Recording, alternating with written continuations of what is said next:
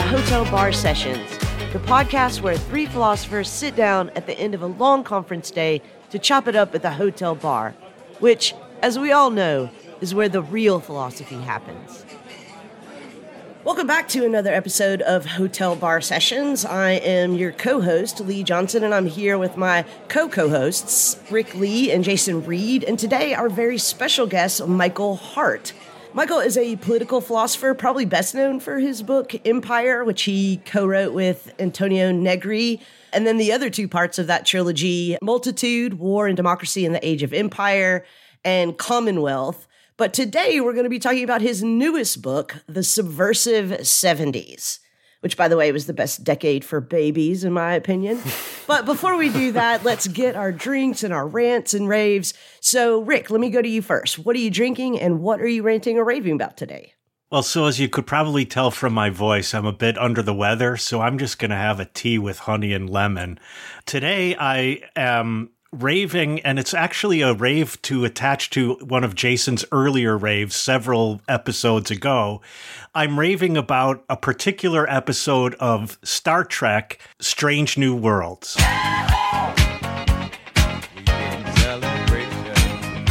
Season two, episode nine, they do an episode called Subspace Rhapsody, in which, for very weird science fiction reasons, every once in a while the crew of the Enterprise break out into song like a musical by the end, they figure out that the way to solve this problem is they need a big finale, like the whole company on the stage singing and dancing. It is fantastic. So, Jason, I want to thank you for turning me on to that show. It really is delightful. And this episode in particular, I think, is fantastic. And you know, of course, the Buffy episode where they all had to sing. And yes, yes. And so I, yeah, I can right. see the relationship. I'm not so sure everything being a musical is a problem that I think needs solving, but whatever. right. All right, Jason, what about you? What are you drinking and what are you ranting and raving about? I'm going to have a baby genius from local Bissell Brothers, like just down the road from me. And I'm going to rave about Babel or the necessity of violence an arcane history of the Oxford Translators Revolution by R.F. Kuang. My only criticism of this novel is that it sounds like that's three titles. But everything else about this novel is brilliant. It's kind of about colonialism and empire, and it's also about academia and the way in which in academia our love for knowledge sometimes blinds us to structures of oppression that we're getting involved in. So it's a great book could use maybe one less title, but that's my only criticism. all right, Michael, welcome to the podcast, first of all. Thank you. I'm glad to be here. And what are you drinking? I'm drinking a Manhattan, like usual. And my rant is sort of of a different order. It's an annoyance about the relationship between the Democratic Party and abortion politics in the years since Dobbs. It seems to me like every time it comes up, it's as if abortion is going to help the Democratic Party get elected rather than actually transforming the access to abortion yeah. care. Right. You know, of course, the universal, at least among people I know, disappointment that after Dobbs' decision, there weren't people in the streets and the country wasn't blocked. But it's extra disappointing the way it's being used, and there isn't really enough progress except as kind of a byproduct for electoral politics. Mm. I'm not sure if that qualifies the right kind of rant. Yeah. Yeah, perfect. I like the extra disappointing rant. Yeah. right. It's a super rant. Yeah. Leigh, what about you? What are you drinking and are you ranting or raving? I am just going to have two fingers of bourbon. I don't even really care what it is. It could be the well bourbon today with a rock in it. And today I am raving about the Netflix animated series Captain Fall.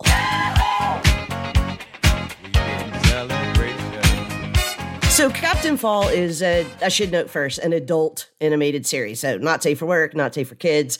But it basically is about this goofy sea captain who is hired to helm a cruise ship and becomes the perfect fall guy. Captain Fall becomes the perfect fall guy for this illicit smuggling operation. It is so obscene in some places, but is actually really geniusly done and has a incredible kind of complexity of characters for an animated series. It's not very long. It's only 7 episodes, so I highly recommend it. Again, Captain Fall. It's an animated series on Netflix. All right, Jason. So today we are going to be talking about the subversive 70s, and we really appreciate you bringing your friend Michael to talk with us about it. But how do you want this conversation to go? A lot of histories of the present sort of overlook or skip over the 70s, jumping from the 60s of radical struggle to the 80s of Reagan, Thatcher, and repression, or if they do talk about the 70s, they talk about it as kind of the end point of the 60s where the struggles fall apart, collapsing into infighting or going too far, devolving into violence. What do we overlook in not thinking about the 70s as a decade of struggle? So, joining us to talk about what we can learn about the 70s and what we can learn about political struggle is Michael Hardt.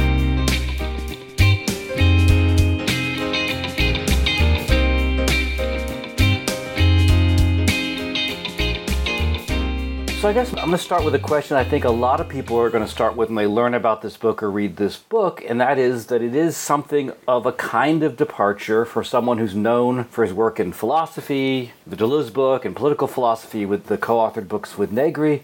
Why turn to history as a way of doing political theory? Yeah, that's interesting. That is the way I'm thinking about this, you know, because I'm not an historian, but it is a way of doing political theory, thinking from the movements. Tony and I have been doing this for a while. We've been casting it as theoretical books, which are in some ways engaging with and thinking together with contemporary movements. You know, sometimes historical, but mostly contemporary movements. Like, I don't know, with Empire, we were very much in dialogue with globalization movements and Yeah. the way they were thinking about things. In fact, often I presented it sometimes Tony disliked this part. As you know, I'd say our book is completely unoriginal. The movements are actually thinking these concepts themselves. Hmm. You know, they're not naming them that way, but for instance, the concept of empire, if they thought that it was really US imperialism, they should every week be in front of the White House, be in front of the Pentagon. But instead, what they were doing is experimenting with new centers of global power. You know, like one week it's the IMF and World Bank, one week it's the WTO. So it's a real intelligence, I think, of a kind of mapping of the global system. You know, there was a lot of criticism at the time. I'm not sure if listeners will remember this sort of thing about this summit hopping. Right. You know, each week moving to the next thing. But I think there is a theoretical intelligence to that, trying to work out a different concept of power and do it things. But I guess, Jason, to really actually go back to your point, the theoretical way of saying this is that I believe and have worked for a while with the notion that collective movements work with concepts, that they work theoretically. It's not just that intellectuals think and movements act. You know, there's not this division of labor, but rather there's a lot of really creative and important theorizing that goes on in movements. You know, then the question is, what do you do with that? How do you work with it? And that's, in a sense, what I see as part of the task. There's a transcoding maybe going on or working with because it's sometimes of a different order, the kind of theorizing that goes on in movements and the kind of theorizing that we do in the library or in the hotel bar. but then I wonder, Michael, is that theorizing necessarily for you explicit, or can it oftentimes be implicit, which then would require another act of sort of drawing out the implicit theory and concepts and making them explicit? I think you're right about that. And that might be also true of this book more than the co author books with Tony. I'm at certain points trying to draw large questions like here are some key concepts, even when the actual term is not used by all the different movements, the concepts are being shared and developed. And then there's kind of correspondences, as I maybe described what was going on in South Korea in this struggle and what was going on in Iran and Nicaragua, you know, these different things when they weren't using the same terminologies often. And yet, I do think by seeing them side by side, one can recognize, like you're saying, an implicit different. It's a delicate balance, though, because if there's too much, I don't know, work done on it or refining done on it, then it reinscribes the centrality of the theorist. Mm-hmm. right. It can largely be done at the level of just working with the terminology that the militants were using themselves. That at least Right. is part of it. So, what do you think it was about the political theory and the political activism of the 60s and the political theory and the political activism of the 80s that made it so tempting to skip over the 70s? Which, again, a decade in which so many great babies were born. I agree with you, and I unfortunately neglected that part of the analysis. I mean, there are a lot of things, but I should start with the movements of the 70s, you know, in general, are complicated. And there's nothing pure about them. So I do think, of course, especially in the US or in France too, in several places, regarding the 60s, they were complicated too, but there's been inherited a kind of mainstream image of pureness and light, and historians will say, oh, yeah, we never saw it that way. Fine. Yeah, that's true. But who listens to historians? I mean, well, they're good in everything, and they're right, but we still have a view of Woodstock to Selma to any number of other things. We have dignified people who were doing clean and beautiful things and right. whatever. Whereas in the 70s, partly because of the extreme repression, you know, not discounting the repression in the 60s, but still nonetheless, and also the issues became much more complicated. Here's another way of saying it, which is part of the complications, really. When you neglect the 70s in this way, you are also neglecting all kinds of other subjects that became prominent in the struggles that really weren't in the 60s. I mean, the feminist struggles in the US were really primarily a 70s movement. It's not that they didn't start in the 60s. Gay liberation also, you could say, starting with Stonewall, you don't have to start with Stonewall, but still, or you could say it this way with both of them. You could either see 68 as an endpoint, or you could see it as a point of departure. And if you see it as a point of departure, you have different subjects. I mean, you have very different racial components, different questions about gender, sexuality, etc. And so this is part of what gets so complicated because, you know, one of the things that Jason mentioned that I used just as a little hook in the beginning was that there's a common sense view or a standard view of the 70s as you know, like all the movements fell apart. Well, part of the reason they fell apart is because feminists were tired of taking the shit. Yeah. You know, so that the movements were disrupted from within. And that's partly what some people view, oh, that's falling apart. I don't view it as falling apart. I view it as a kind of coming to terms with multiplicity as a basis of struggle. Mm-hmm. I know I say it in a little bit too convoluted way there, but that's a super powerful thing. It's a problem. You know, I'm not saying, oh, just do this and all your problems will be solved. No, it's a problem, but it's the right problem. It's a real problem. Right. That sounds to me uh, like structurally very similar to how one could look at something like the French Revolution, where labor and the so called peasants would be behind the revolution.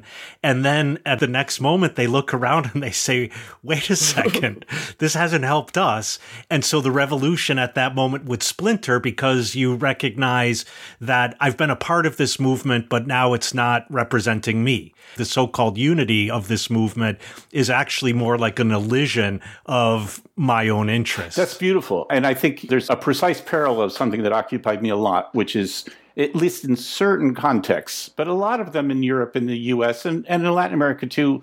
I'm probably trying to think about elsewhere. It's a super ridiculous aspect of this project for me, by the way, which I'm trying to do countries all over the world, and there's no way I can take count of them or even totally understand them. But anyway, what I think fits exactly in parallel with what you were just saying was that in many locations in the 60s, there was the understanding that there was a centrality of the struggles of the industrial worker. Mm-hmm primarily white and male, or almost exclusively white and male, actually, in this context. Right. And of course, there were other problems. There was the race question, there was the woman question. You know, these are conventional things, but they came in some ways as subordinate to that centrality of the industrial worker. That fell apart. I mean, it fell apart for complicated mm. reasons we can get to partly through the restructuring of capital and repression of the movements and etc. But nonetheless, it was a great thing that it fell apart because it then poses the relative autonomy of these other movements that then one has to work at the articulation rather than understanding a sort of vanguardish force that could then represent the others. And really, can't represent the others. There has to be a different articulation of forces. See, that's what excites me so much about some of the movements in the 70s is the efforts to construct this articulation of multiple liberation struggles that are addressing structures of power that each have relative autonomy even though they're nonetheless connected. That seems to me something great one last thing before, and this is figuring with our rant. I should have done it as a rant, rant earlier thing, you know, which is that I think many people have trouble with these movements of the '70s. You know, many of my friends, at least, I don't know, you have better friends. I mean, th- no, these are excellent friends. I'm talking about, which is they say, okay, Michael, this is all great, but they were all defeated, mm-hmm. or like everything mm-hmm. failed. They might even say everything failed. Like I would make a big distinction that no, they didn't fail; they were defeated. Mm-hmm. The difference, I guess, I'm mostly thinking about there is a failure seems to me an internal flaw, whereas a defeat is a recognition that there was an external force that was more mm-hmm. powerful. Mm-hmm. But then when you think about it, history of liberation struggles are full of defeats. You know, even what looks sure. like a victory at first turns out to be defeat. I don't know. Haitian Revolution, Paris Commune, you name it. Defeats don't bother me. Or rather, no, of course they bother me. it's like easy there. Defeats don't discount what happened. That's what I want to say. All of these right. were just clustered under the rubric of why is it difficult to appreciate some of these movements of the 70s. Now I suddenly realize that I should have asked this question way at the beginning.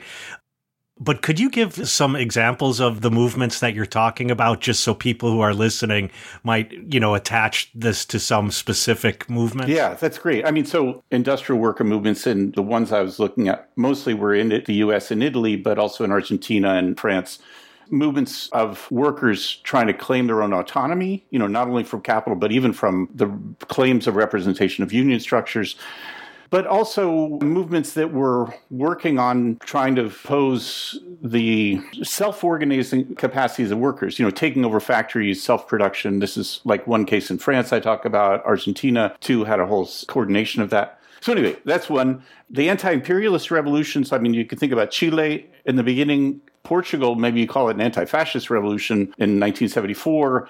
I tried putting together in one chapter in a way that is difficult, but was satisfying to me Iran and Nicaragua they in first would seem very odd, but they happened essentially at exactly the same time in 1979. And I was in both of them really pulling out the thread about the mixture between theological and political struggle, mm-hmm. the way that Islam and Marxism or Islam and communism functioned in the Iranian Revolution, something that I think is really interesting that I learned quite a bit about it. And of course, in Nicaragua, I knew much more about, and I'm sure the listeners know much more about liberation theology, the Catholic component of the Nicaraguan Revolution.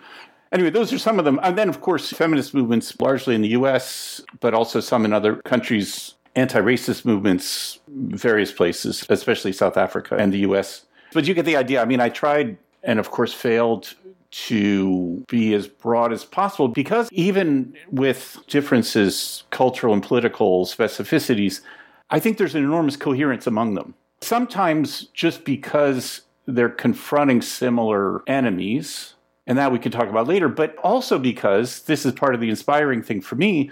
There was an enormous circulation, both of ideas and news, but actually of people moving around. You know, when you hear what's happening and Allende elected, go to Chile and figure it out, or go to Portugal, or here's a beautiful one, and it's probably apocryphal, like probably not true, but nonetheless, it circulated, which is that you know there are three African colonies of Portugal that were conducting anti-colonial struggles for quite a long time, but this continues in the early 1970s: Mozambique, Angola, Guinea-Bissau.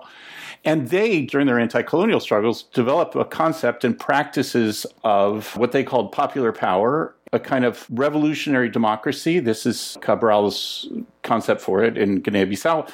And what they called commissions were like councils, you know, starting at the village level and moving up. Okay, so the story is that the mid level officers, the colonels, who then in 1974 conduct the anti fascist revolution in Portugal, that they learned this from the people they were supposed to be fighting. And that they bring the same practices and same concepts back to Portugal that the anti colonial struggle against the Portuguese developed. So, like I say, I have no evidence of an actual transmission of this, but it's a beautiful idea. Don't let the facts get in the way of a good story. Well, no, yeah, I guess that's right. Or even if it's not actually true, it's sort of true. Yeah, I don't know. I don't know. actually know how to think about it.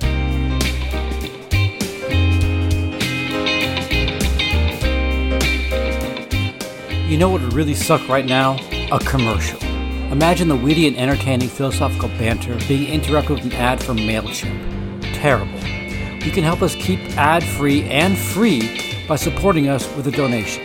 You can support us on Patreon at patreon.com slash hotelbarsessions, or you can sign up to make a monthly donation at several different levels. If you'd prefer a one-time donation or to make sporadic gifts when you're able, just visit our website, hotelbarpodcast.com you can find links to support the podcast through Venmo, PayPal, or Cash App.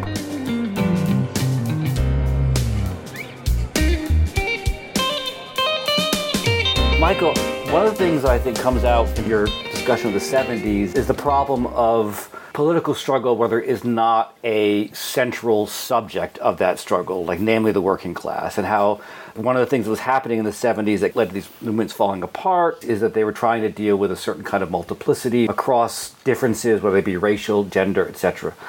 But one of the other things that I think comes up in your discussion of the 70s is how there's a real redefinition of what is politics, right? I mean, you, the word subversion for you is sort of what this is about, right? It's both being opposed to something and creating something at the same time.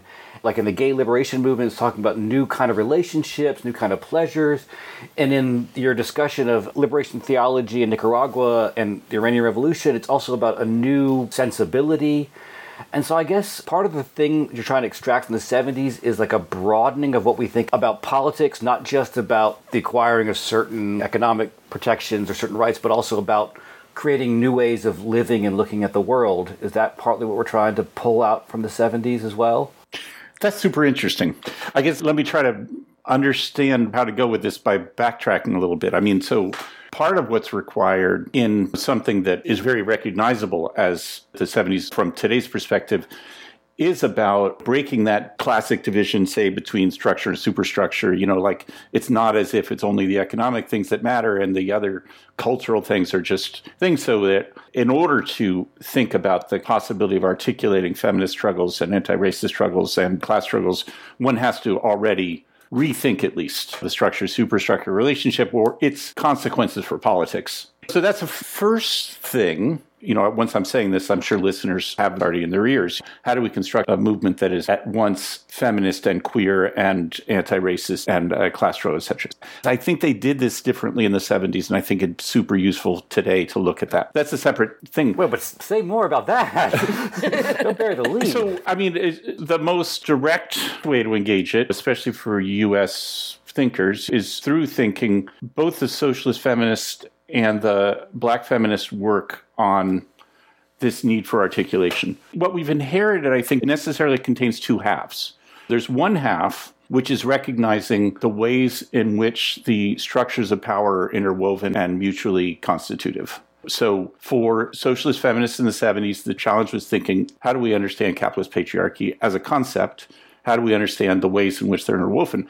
But at the same time, ineluctably, and maybe the basis of that is how to think a feminist struggle and a anti-capitalist struggle together. You know, these are two separate things, really. They're of course related, but I think that that analytical part of the structures of power can only be done, or this is certainly the socialist feminists who are doing it, from the perspective of the movement, understanding the structures of power. So, in some ways, you could say intersectionality has become a term that's so widespread and used in so many ways, it's notoriously difficult to talk about because of the different ways. But it's primarily used today to think about the structures of power and the way those are interwoven. You know, what always comes to mind to me is just a passing comment that Angela Davis uses relatively often is we need to think about the intersectionality of struggles. Those multiplicities and the theorizations of power were in some ways, I wouldn't say subordinate to, but necessarily done from the perspective of what are the needs of the movements? Like, what is the relative autonomy of the movements? Because you can't just fold them into each other. And what are the ways in which they're related? This is all trying to do it in the way that a U.S. listenership can most grasp it. I'm sure everyone listening except Dave maybe, has read the Combahee River Collective Statement. But one of the things that strikes me about the statement is their process of collective political education. They say, and I can't remember, there was, you know, three or something. We started by recognizing ourselves as a anti-patriarchal, anti-capitalist, and anti-racist group. But then progressively, we also became an anti-imperialist group and an anti-nationalist group. You know, that this question of multiplicity is a process of political education. That's why it doesn't bother me that people often complain it's a bad infinity or something, or it's annoying that there's this list because then you add anti ableist and you add the other ones. I'm totally happy with that. Right. That list is determined by your level of political education. So, anyway, all these came back to Jason when you halted me at the point where I was saying there's some ways in which the multiplicity is done differently in the 70s and I'd say done better. And I think I'm primarily saying through this whole thing that it's done in a strategic mode. It's a question of knowledge, of course. Saying it's strategic doesn't mean you want to pretend that things are what they aren't. But part of what strategic means is you create the conditions for that to be true. Let me come back to another classic text by Iris Young in this volume called The Case for Socialist Feminism, one of the classic texts of the 70s socialist feminists in the US and Britain. And her point was that from the perspective of the movements, you can't consider either the movements or the structures of power as hierarchical. You can't say patriarchy is primary and capitalism is serving to it, or vice versa. That can't say that the worker struggle is primary and the feminist struggle. You have to pose them on the same plane. The word equal doesn't actually make any sense here. And I found the same thing in the San Francisco State struggle by the Third World Liberation Front, you know, student groups, Mexican American students, black students. And what it meant for them, this coalition, the Third World Liberation Front, was that there wasn't a primary. It wasn't like, okay, the black students are leading this, but the rest of us are, you know, following along. I would say in both cases that it's strategic in the sense, not that you analytically recognize there's some celestial abacus in which you could say there's equality between the suffering of black people and the suffering of women. There's no way they're actually equal. Mm-hmm. But a task for the movement is to create a strategy in which they can participate equally. Equal is maybe the wrong term. You should say it was a double negative, not unequally or not hierarchically. And that's the way it has to work. So these are two ways in which I found things in some of the movements of the 70s that seem to me to have a great relevance for today. I mean, I guess I should pose it another way. And maybe this is anytime one's looking backward 50 years at something. There's some ways in which you read about these movements and you recognize them you say, ah, there were the seeds of what has become the present. There are other ways, and this is the more powerful ones, which are, wow, they were way ahead of us. There's like this anti chronological movement going on where we can't talk about liberation without caveats. Whereas there was a kind of full throated feminist liberation and gay liberation and black liberation. And it's a little bit the way Keeanga Taylor in her book at the time, five years ago, was complaining essentially it's a big step down to go from black liberation to Black Lives Matter. You know, not mm. that it's not important and super relevant and necessary, but it's a symptom, let's say, of the difficulty today of thinking liberation in a mm. full throated way. I wonder if one of the things that's difficult about incorporating the 70s in at least the American popular imagination is that a lot of times we think about both the 60s and the 80s in terms of the heroes of those decades. You know, Robert F. Kennedy, John F. Kennedy, Martin Luther King, and then Thatcher and Reagan. I mean, these, of course, are not common heroes. I mean, but the protagonists. One set of heroes got assassinated and the other set of heroes basically assassinated. But nevertheless, when you try to think of who were the heroes of the 70s, as you just did, Michael, you think of theorists and collectives, students and movements. And mm-hmm. so part of the difficulty of kind of grabbing a hold of it is that one, it was so dispersed, two, it was so diverse, and three, it didn't have heroes. Or less. I mean, uh, but, no, but of course it had heroes. Yeah. I mean, but you're but, right. The theoretical point is exactly right. And it corresponds, I think, to part of what was understood as democracy, the democratization of the movement. You know, when you think of the rules of some of the feminist collectives in the US in the early 70s, you know, like no one speaks to the press without the authorization of the group, nobody puts themselves ahead. So, in some context, there was a super conscious refusal of that. The other way you could put it, too, though, which is equally true and both going on at the same time, is you can't think the politics of the 70s without thinking repression. I mean, there was a repression in the 60s, of course, too. Mm. But the repression in the 70s was of a different order, I would say. And who would have served as heroes were assassinated. Fred Hampton was assassinated. You know, there was both actual targeted assassinations and then also all kinds of extra legal forms of disappearing. Yeah, disappearing, actually legal arrests, but also character assassination. I mean, there was a whole long repertoire of, let's call it counterinsurgency in a variety of places. You know, the U.S. is dramatic in that regard. In terms of numbers of deaths, it doesn't hold a candle to some of these other countries. So, anyway, that might just be another way of thinking. It was both intentional on the part of the movements of a collectivization, yeah, like you were saying, that, you know, what we think about are movements, not about a central figure, but also hand in hand with that, I think, is the results of the forms of repression. Can we go back to, I know you mentioned this earlier, but you cite Robin G. Kelley Too often, our standards for evaluating social movements pivot around whether or not they succeeded in realizing their visions rather than on the merits of the power of the visions themselves.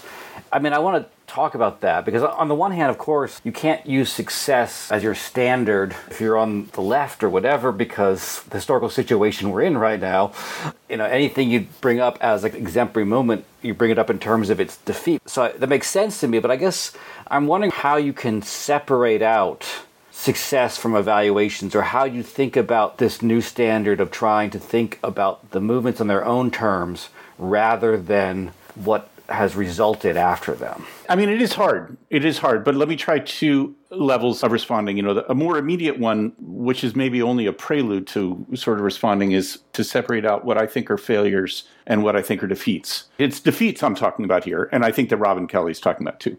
Defeats, what I said before, which is just distinguishing between internal flaws and external superior force. So that's one thing.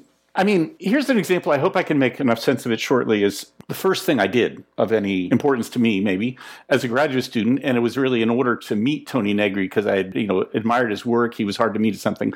I translated a book of his on Spinoza, a very nice book. I was a grad student; it was a lot of work for me. But Tony was in prison when he wrote it as part of the Italian repression. And there's a part where he's writing about the fifth book of the Ethics, which we all know is like notoriously obscure or difficult or something.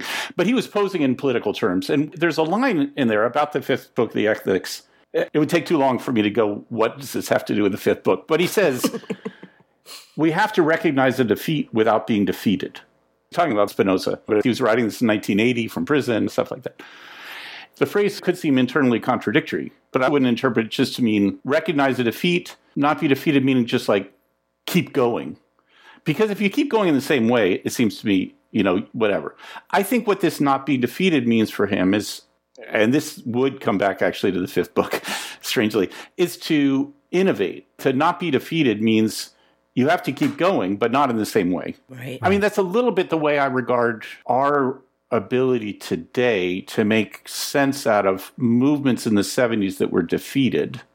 We're not supposed to reproduce them. That would be absurd and we have to recognize that they were defeated you know so that's another thing that you know it's not just wishful thinking but that they could be the basis of an innovation. That would be where i'd come back to it. Right. Okay i would translate the robin Kelley quote uh, it's a little bit in my own deleuze fetish to say that despite that these were defeated doesn't mean that they're not real. It means that they're not actual. Things can be real without being actual as we all would know, or I don't know, it, the kind of books we read tell us this. And I think that that's a really interesting way of approaching what he's trying to get at in this, which is to grasp what was essential in living in these movements, despite the fact that they're now no longer actual. Then, of course, the point is to actualize that reality. But that's, in a way, a different I don't know. I guess I tried three different responses, which were on different levels of things, which is a sign that I don't really know what I'm talking about. See, if I know what I'm talking about, I can give you just one response. This multiple attempts is always a sign I'm trying to figure it out myself. Can I ask you about something that is often pointed to as one of the victories of the 70s, which is Roe v. Wade? I think we now know that that wasn't a victory. It's interesting just in response to what you just said about how to not be defeated by defeat by innovating is that I think now retrospectively we can see that the innovation that was done in the 80s was on the right's part. The reason that that victory now we will say was not a victory was because of this entire Christo-fascist kind of narrative about abortion and the really, really, really savvy political program of the right that grounded itself on that. So is there a sense in which part of the subversiveness of the 70s really motivated repressive forces and the oppressive forces to innovate in ways that brought more defeats? I'm thinking also, for example, of the legal and social progress made in race relations in the 70s manifest itself in the anti-crime, pro-prison narratives of the 80s and 90s you see where I'm I going. totally see where you're going. And please forgive me. I want to take a little bit of a detour and then come back to it. I mean, you're in a way taking up my rant from the beginning. Here's the view I have, which does try to actualize something that was real in the 70s about ways to confront Dobbs now.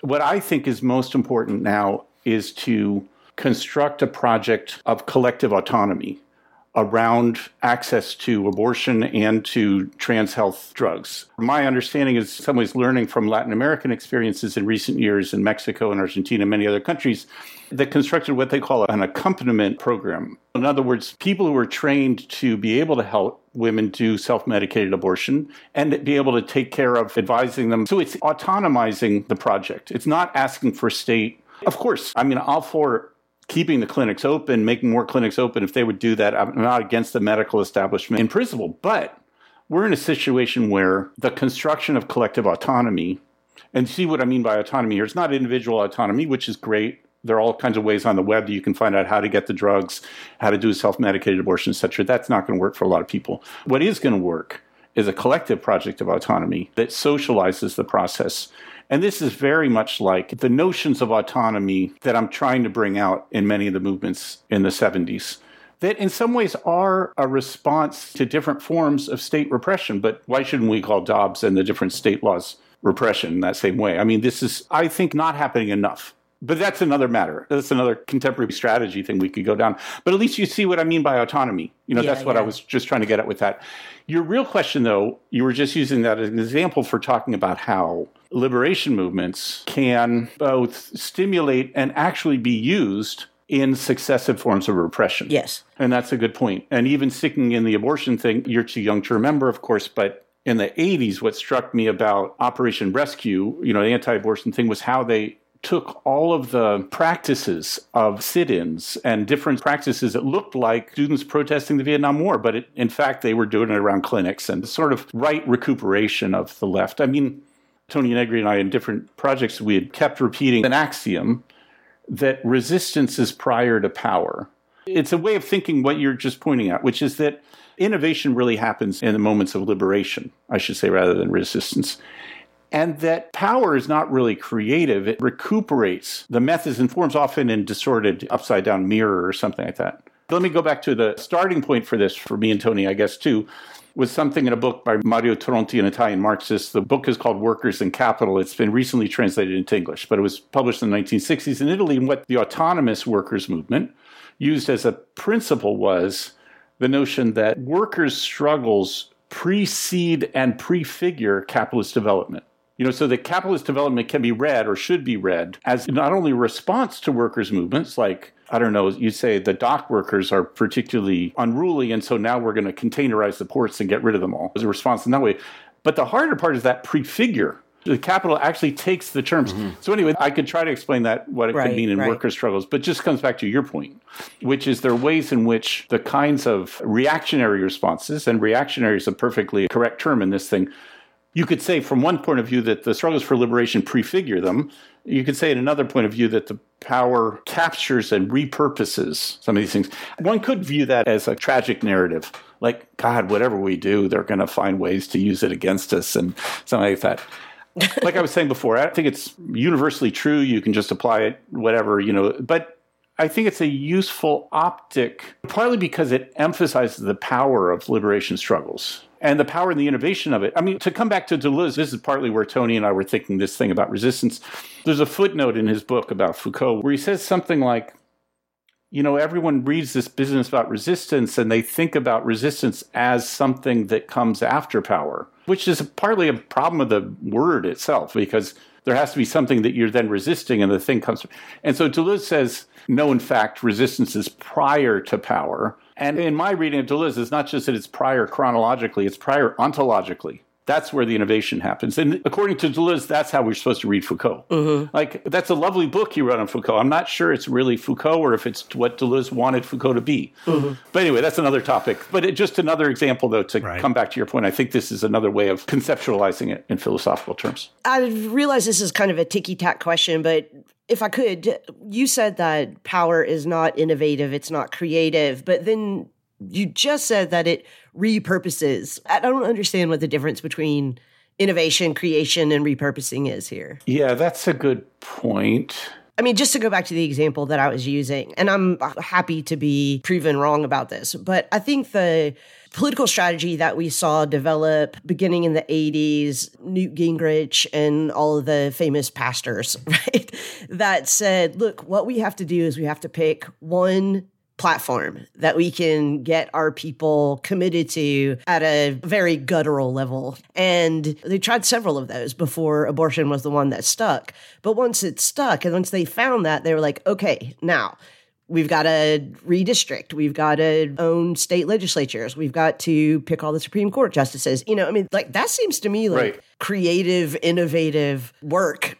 I think you're probably right, and that could be a caveat on what I was saying. I don't I mean, disagree that resistance was prior to that. I think I just don't agree that power is not itself innovative or creative. So it might be that I need to say this at a different level. So, for instance, one of the things that's important to me also about the 70s is the restructuring of capital, the destruction of labor unions, the yeah. export of factories, stuff like that. And it's something that was forced on capital, and it was forced to do it as a response to workers' power. Rather than being like, what a brilliant idea. Mm-hmm. If we could make more money by doing X. I mean, this is an old Marx himself thing. You know, capital doesn't use technologies except when it's forced to by forms of production that become untenable. This is the discourse of the 70s. Factories became ungovernable because the labor revolt was so strong in the early 70s in the US. I'm sure the oil crisis had something to do with it, other things had something to do with it, but it's a response to the workers. I mean, so I think that you were agreeing in some ways with the precedes, struggle precedes uh-huh. the restructuring of power. The harder part, and this is the one you're contesting a bit, is prefigures. I think the way that you just said it there makes your prior use of the repurposing term mm-hmm. make a lot more sense mm-hmm. to me. Why do we have a gig economy now? Well, because at some point we looked around, we like we got all these ungovernable workers. you know, let's make yeah. them gig workers. Let's make them contract workers. And yeah, that's not a creative moment. That's a repurposing. One should negate that there's certain kind of creativity or even genius in coming up with something so horrible where you deprive workers' rights and stuff like that. But you could put a little bit to say, look, these revolting workers in the 70s were saying, my parents wanted this, but I don't, I see it as a kind of death where I have 40 hours a week and 50 hours a week and I want to be free. And then capital says, great, I'll make you free. You can have precarious work and you can be an Uber driver uh-huh. during the day and you can do something else at night. And, you know, like, so you could see it as a kind of Twilight Zone episode where you get what you wished for and it turns out. Mm-hmm. Yeah. But I think you're absolutely right, too, that one shouldn't discount that they were forced into it and maybe that the terms for the solution were already presented to them in some way. Yeah. But I don't have that much at stake in the axiom. It's more like a methodological thing. I mean, for me and Tony, we've been writing together so long. But one of the things I think we often carry, which is that we have great comrades and fellow theoreticians that are fantastic at analyzing how much we're fucked and the strengths of power and all the details of neoliberalism and stuff like that. What they can't do, seemingly, is talk about our power. Mm-hmm. There's some ways in which we've viewed our work. I don't think Tony would say this right. out loud, but I view our work as, in some ways, compensatory. And so, a little bit, this was an excuse for the axiom, which is only partially true, which is let's try to base our theorizing on the fact of our power and see what we get from that.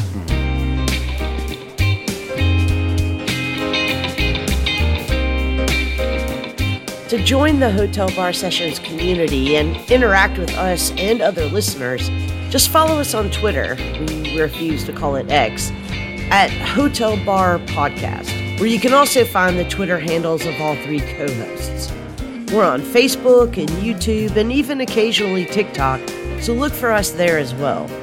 You can also visit our website at hotelbarpodcast.com or email us your thoughts and episode ideas at hotelbarpodcast at gmail.com. Be sure to subscribe to this podcast and recommend us to a friend.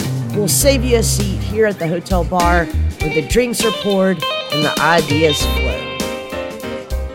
One of the things that I was thinking in the conversation around abortion, going back to this point about defeat, is the way in which what we took our victories were actually defeats. I think one way you could look at what happened, this is simplifying things greatly, is that relying on the Supreme Court, relying on the Democratic Party with their commitment to using abortion as a fundraising thing, as many critics have pointed out, and not actually legalizing and so on, it was actually a defeat rather than developing the kind of forces you're talking about in terms of autonomous, self organized forces that had their primary goal women's autonomy, women's reproductive freedom and not the electoral fundraising strategy or whatever the case may be. Because the end part of your book, you cite this epigraph from Althusser. And since you reference Spinoza and you reference Deleuze, you've taken all my material here. I have the reference Althusser for it. And it's this line about like nothing limits you more than a problem poorly posed. Yeah, you know what he says, there's nothing more difficult and takes longer to solve than a problem poorly posed. Yeah. Yeah, and I feel like, like I said, that we've posed the problem poorly. Yeah. You know, the problem of how to secure some of the things that people were struggling for, whether it be struggle for reproductive autonomy and autonomy for women or struggle for anti racism, that some of the avenues that we pursued or that were pursued to make these things effective were actually poorly posed. My reading is you see us as a, a kind of an impasse. where it's useful to go back and look at what other things have happened and maybe rethink where we are in the present. And it seems to me that one of the things, as we've been talking about, is that things that we dismiss as failures might have been more successful than we thought. But also the flip side of that is that things that we thought has succeeded may have been more failures waiting to happen and failures not defeats in the sense you're talking about like the internal structure. Like the internal structure to set up and safeguard abortion rights was internally contradictory and not really oriented towards what it supposedly was protecting. The trajectory we chart for ourselves may be more riddled with defeats than we want to admit. Yeah, like can you fail and not be defeated? Mm-hmm. No, that's great. I think I want to separate two things which overlap but are not exactly the same, at least in my view. The one is the success defeat dialectic, because it reminds me, Fred Jameson. I think he's always quoting Sartre, this thing about defeats that turn out to have been victories and victories that turn out to have been defeats. There's this kind of dialectic that he poses about it, which seems useful. But with Robin Kelley, I was trying to insist before what seemed like a defeat actually might be a victory in a certain sense. And you're doing the opposite side of it. You did that really well, I think, too, which is what seemed like a victory turns out to have been a defeat. It's slightly different than Althusser thing about false problems or problems poorly posed. Althusser does beautiful things like this sometimes. I mean, reading him, it feels to me like our political task as philosophers is to identify properly posed problems. Well said. And I mean, this is maybe what we have to more often do is to reveal accepted truths as actually poorly posed problems. Mm-hmm. Because those poorly posed problems are just going to divert us for decades and lead to nowhere and confusion, etc. Mm. It's just a nice framework for our vocation. Just to link it to one other thing, though, which I think goes exactly with that, even though Althusser, I'm not sure, was thinking about that. You know, the often cited and beautiful lines in Marx's preface to the Critique of Political Economy, where he says that humanity only poses itself problems that it already has the material conditions to solve. Yeah. You know, I love that. I'm not quite as confident that it's always true. But what it is saying, to put this together with the Althusser, which is that once we have properly posed a problem, the solution to it is in some ways imminent to that recognition of it. What I have to do then is translate this back to the more practical and political context that you were saying. Like, so maybe this is the way we can do it with Roe v. Wade and Dobbs and contemporary militancy around this, which is the problem wasn't really so much a question of right and legal access. And when we say autonomy, it's not to pose a legal right, it's about having a collective power. Roe and the court decision, you know, would of course been better to have a legislative resolution instead of a court decision back then. But even that doesn't answer what seems to me the real problem, which is about a collective autonomy or a collective power to be able to manage one's own reproductive life. I think that that's where reproductive justice lies. So, anyway, that might be a way of trying to translate it back into the terms you were starting mm-hmm. with. There was one false problem that really thwarted me when I was trying to begin this project, and that was the question of violence and nonviolence. Because mm. the stumbling block for me, and I think for many people actually thinking about revolutionary movements of the 70s, was that clandestine armed struggle takes such a big place, even though there are relatively few people, such a big place in the collective memory about it. Mm-hmm. I mean, there are probably ways strategically in which that was done too, giving it such prominence, but it was also spectacular in itself. That seems to occupy all the, I don't know, intellectual memory space.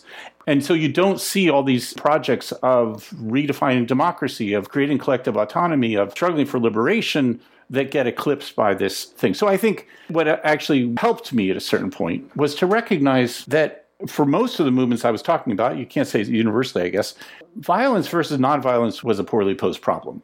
That was not the problem. They were in a context of extreme violence, not of their own making. The repression was extreme and the violence against them was extreme. The solution to it, and maybe the recognition of the real problem was it's not a problem to decide between violence and nonviolence or trying to make violence face violence in some sort of, I don't know, Gandhi-esque way, but rather how do we manage the protection against the repression and at the same time in a way that can protect democratic autonomous movements, keeping a separation between the two? So once the problem is no longer one of violence, it's rather recognizing that the problem is how do we protect and preserve the possibilities of liberation projects in a world of extreme violence? or repression. Anyway, that was one way which the Althusser quote that Jason was referring to helped me shift the terrain, I guess. And then I was able to discover what seemed to me this whole world of political projects that had nothing to do with the question of violence. They had to face it sometimes, but in general, it's completely oriented elsewhere toward different problems or different way of posing the problem. That's what I'm saying. That was a top quality subversion you just did there,